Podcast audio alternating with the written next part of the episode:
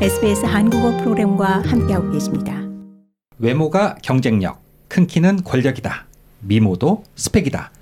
외모 지상주의가 극에 달한 요즘 세태를 짚어주는 말들입니다. 프랑스 사회학자 니콜라 에르팽은 키는 권력이다라는 책을 통해서 사회 저변에 깔린 암묵적 편견, 이키 차별주의, 하이티즘을 사회학적으로 소개한 바가 있습니다. 장신 프리미엄의 반대급부로 당신에 대한 멸시와 차별이 횡행하자 미국과 캐나다는 인권 보호와 또 차별 금지 차원에서 키 차별 금지법을 제정해서 차별 철폐에 나서기도 했습니다. 네, 오늘 컬처인에서 자세한 내용 살펴봅니다. 네, 유하정 프로듀서 함께 자리해 주셨습니다. 안녕하세요. 네, 안녕하세요. 네, 부모 세대엔 외모보다 능력이 더 중요한 것이었다면 요즘 세대 능력보다 외모가 더 중요하게 평가받는 시대가 된 것 같은데요. 어, 외모 지상주의 뭐 팽배했다고 볼 수 있죠? 네, 맞습니다. 외모가 우열을 결정하는 기준이라는 인식은 이미 널리 퍼져 있는데요. 네. 어, 또한 외모에 대한 편견은 동서고금을 가리지 않습니다.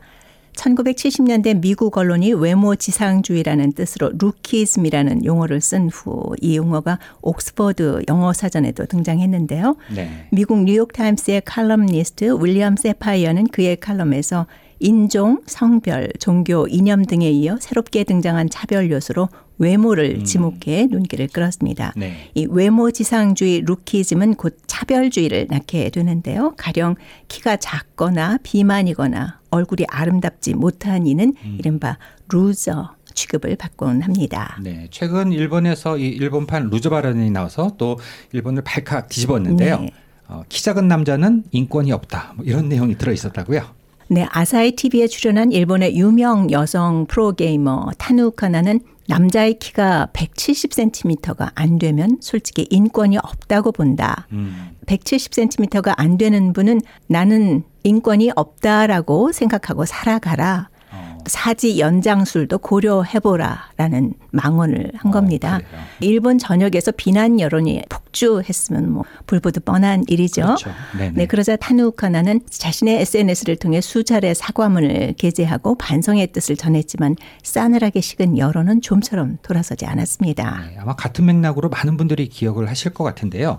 10여 년 전이었죠. 이 한국 모대학의 퀸카로 꼽혔던 여대생 어, 방송에 출연해서 남성의 키는 경쟁력이다. 키 180cm 미만인 남자는 루저다. 또 이런 음, 발언을 네. 해서 굉장히 좀 사회적으로 엄청난 파문을 일으키지 않았습니까? 네, 지금까지도 두고두고 회자되고 있는 그렇죠. 얘기인데요. 네. 네, 그런데 일본에서 이 다누카나의 망언 이후 한술 더 뜨는 일이 벌어졌습니다. 아? 바로 네, 일본 정부가 외모 지상주의를 부추기는 자료를 발표한 어, 것인데요. 네. 네, 최근 일본 내각부가 내놓은 인생 100년 시대의 결혼과 가족이라는 제목의 자료에는 남자는 80kg, 여자는 70kg이 넘으면 연애할 자격이 없다는 구절을 아, 넣었습니다. 그래요? 정부 자료에 이런 내용이 있었군요. 네. 네. 그런가 하면 남녀 모두 잘생기거나 아름다울수록 연애 경험이 풍부하다는 내용도 담았습니다. 음. 네, 그렇군요. 이 외모로 사람을 평가하는 것은 분명히 불공정하고 또 잘못된 풍조인데요. 어, 쉽사리 그렇게 바로 잡아지지 않는 이유 뭐 어떤 것이 있을까요? 네, 외모가 연애, 결혼 등과 같은 이 사적인 영역뿐만 아니라 취업, 승진 등 사회생활 전반에 영향을 미치기 때문이 주된 이유인데요. 네. 특히 비즈니스, 대인관계 등에서 잘난 외모가 프리미엄으로 작용하면서 외모는 네네. 이제 타인을 판단하는 필수적인 기준이 됐습니다. 네. 외모 지상주의를 그대로 반영한 어, 페이스펙이라는 신조어도 탄생했는데요. 네. 뭐 얼굴을 뜻하는 face, 음. 여기에 학력, 학점, 토익 점수 등을 뜻하는 스펙의 합성어입니다. 네. 한마디로 얼굴도 스펙이다 뭐 이런 의미인 것 같은데요. 음, 맞습니다. 아, 페이스펙이 얼굴이라면 또 키에 집착하는 사회 분위기를 담은 이 heightism이라는 신조어가 있는데요. 우리말로 번역한다면 키 차별주의가 되겠는데요. 어떻습니까? 네. heightism은 프랑스 사회학자가 쓴 니콜라 에르팽이 쓴 키는 권력이다라는 책에서 비롯된 신조어인데요. 네. 이 heightism, 체형 차별의 하위 개념으로 키를 가지고 사람을 차별하는 것을 의미합니다. 음, 네. 즉 키가 큰 사람이 사회적으로 누리는 특혜, 프리미엄이 하이티즘입니다. 어, 키는 권력이다 해서 니콜라 에르팽은 하이티즘 신화를 다루고 있는데요. 네. 어, 사실 키 작은 남자에게는 다소 충격적인 내용이 들어 있습니다. 제목대로 키는 곧 권력이라고 주장하고 있는데요. 어. 남자의 큰 키는 신분, 연봉, 연애, 결혼, 그리고 많은 요인들에서 유리하게 작용하는 이른바 키 프리미엄이며 음. 여자들은 배우자를 고를 때 상대적으로 키 큰 남자를 고르는데 이는 미래를 위한 보험이라고 명명했습니다. 네, 세상이 키가 큰 사람에 의해서 움직인다고 하면 어, 지나친 편견이 아닐 수 없는데요. 어, 그렇지만 분명히 이 키에 따른 또 차별이 존재하는 것은 어, 바로 더 좋다고 평가되는 특정 키가 있기 때문이죠. 네, 그렇습니다. 이스라엘 하이파 대학교에서 하이티즘을 연구해온 오머 키미 교수는 어, 하이티즘의 뿌리로 진화적 편견을 지적했는데요. 네. 키미 박사는 동물의 세계에선 키가 크면 무리의 우두머리가 된다. 음, 어, 이러한 요소가 우리 사회에 아직도 배어 있다. 그래서 큰 키를 권위, 힘, 높은 지위 등과 연결지어 인식하는 것이다. 라고 설명했습니다. 네. 네, 그러면서 실제로 큰 키에 대한 우리의 경외심은 본능에 기인한 것일 수도 있다며 이 과거 건강함과 인상적인 신체는 리더로서 중요한 자질이었다고 부연했습니다. 그렇군요. 이 현대 사회의 하이티즘이 굳어지는 이유, 어, 직장에서의 성공에 지대한 영향을 미치기 때문이라는 또 연구 분석이 있다고요. 네. 어, 채용 과정에서의 구조적 차별을 다룬 연구에 따르면 비슷한 이력을 지닌 지원자 중 키가 큰 사람이 채용될 가능성이 큽니다. 어, 네. 네, 기업은 지원자의 큰 키를 자신감, 능력, 신체 능력 등 긍정적인 업무 능력과 연관 짓는 것으로 나타났는데요. 네.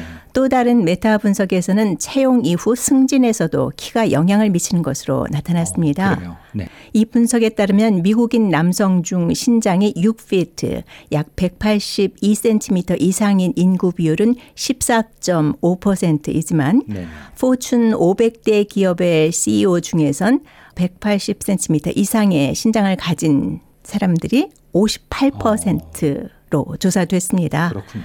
네. 네, 또한 키는 다각각 격차는 달랐으나 영국, 중국, 미국에서 진행된 연구 모두 큰 키와 높은 임금 사이에 상관관계가 있다는 결론이 도출됐습니다. 네, 알겠습니다.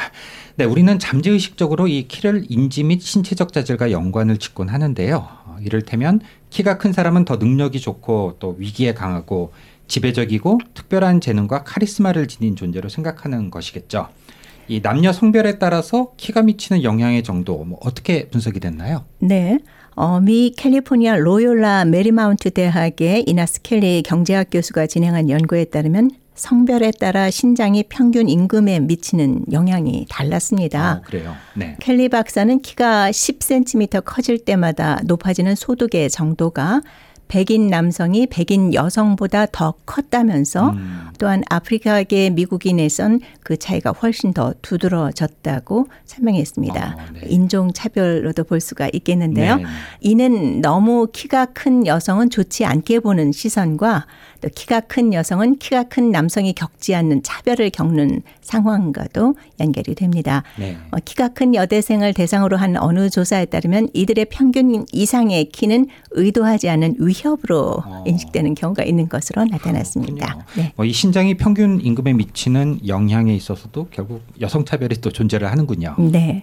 장신 프리미엄의 반대급부로 이 단신에 대한 멸시와 차별이 확산되자 미국, 네. 캐나다 등에서는 인권 보호 차원에서 키 차별 금지법을 제정해 차별 철폐에 나서기도 했는데요. 네. 하지만 사실 키에 대해 따로 마련된 법률도 별로 없는 상황입니다. 네. 전반적인 차별을 금지한 미국 미시간주의 엘리엇 라슨 민권법 등 일부 지역에만 존재할 뿐이고요. 업무 수행에 꼭 필요한 자격 요건이 아닌 이상 신장을 반드시 기재하지 않도록 하는 것을 법으로 정한 것도 있지만 설령 이런 법이 있다고 해도 위반 사항이 접수되는 경우는 거의 드문 편입니다. 그렇군요.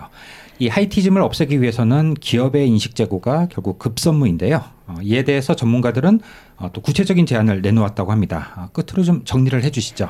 네, 하이티즘을 연구해온 이스라엘 하이파 대학교의 키미 교수는 기업이 하이티즘을 인식하는 것이 우선이라고 강조합니다. 네. 어, 그러면서 기업이 이미 수집 보관하고 있는 성별, 인종 관련 데이터에 키를 포함하고 이와 관련해 신장별 급여 인상률을 공개하도록 기업을 압박한다면 네. heightism이 실제한다는 사실을 기업들이 인식하는 데 큰 도움이 될 것이라고 언급했습니다. 네.